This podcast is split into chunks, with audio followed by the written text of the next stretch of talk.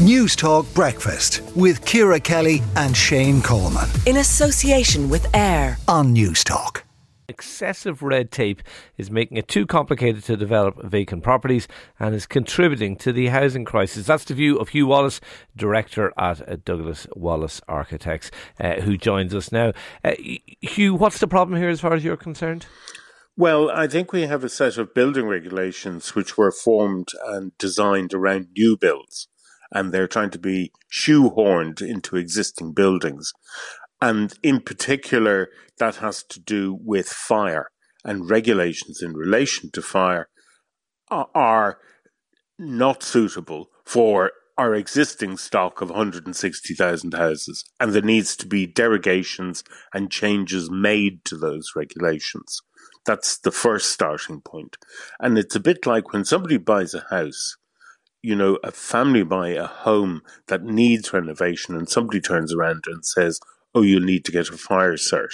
There's sort of, people go into horror because it does have an implication on cost and it does have an implication as to whether or not you can actually get a fire cert because the regulations, as I say, pertain to new builds rather than old builds. Okay, uh, uh, look, what you're saying uh, makes perfect sense in in a very practical way. But I suppose if I'm a minister and I'm thinking, oh, hang on a second, we're talking about uh, diluting fire certs. Like, are we getting into dangerous territory there? We, so, I mean, we've seen we've seen really shoddy building in the past when maybe standards haven't been what they should have been.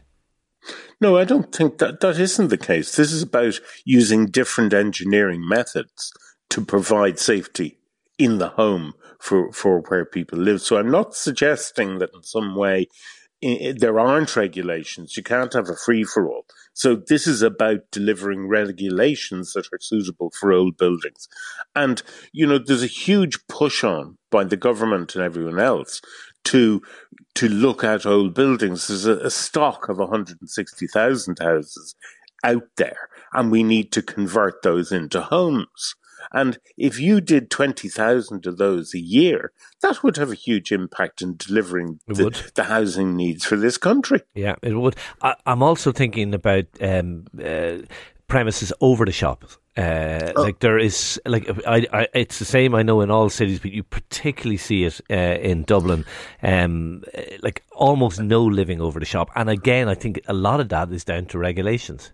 It is. That, that's exactly it. And the regulations have to change because if, we're to have thriving cities and sustainability and 15 minute cities and towns, we have to move back into them. And at the moment, the regulations are sort of tripping us up tripping the country up in being able to do that. So this to me is a really fundamental issue that needs to be addressed. And what what I find and I get really frustrated about is it's like, oh, this is a problem. It's been a problem since since uh, the building regulations, particularly Part B, which just relate to fire, came into action. And yet only now are we starting to address it. And in fact, I think that um, when they spoke to the department in relation to this, they said, oh, they were going to look at it next year. And I'm going, next year is too late. Why can't we do these things now? Yeah. Is it something you are seeing through your work? Are, are clients of yours just uh, running into into red tape and, and heavy regulations? And, and, and maybe uh, have you kind of practical examples of the kind of things people are being asked to do? Well, well, you have a problem here that you obviously have uh, sustainability in relation to the use of energy, and there's a sort of a mismatch between SEAI grants and being able to avail fully of them if you have an old house and the walls are built of a mixture of stone and rubble, which the vast majority are. Mm. And therefore, it's difficult to get that home up to a minimum standard to avail of maximum grants. And that's another thing that has to be looked at. In fact, you know, this is about encouraging people to, to refurbish our towns and cities. So, in my opinion, there should be no VAT on, on first time buyers or on people doing refurbishments. Okay, interesting. So, you're, if you're refurbishing a house, uh, that's in bad shape? I mean, how how do you measure wh- whether or not you get the, the, the VAT rebate or not? Because it, it's about cost.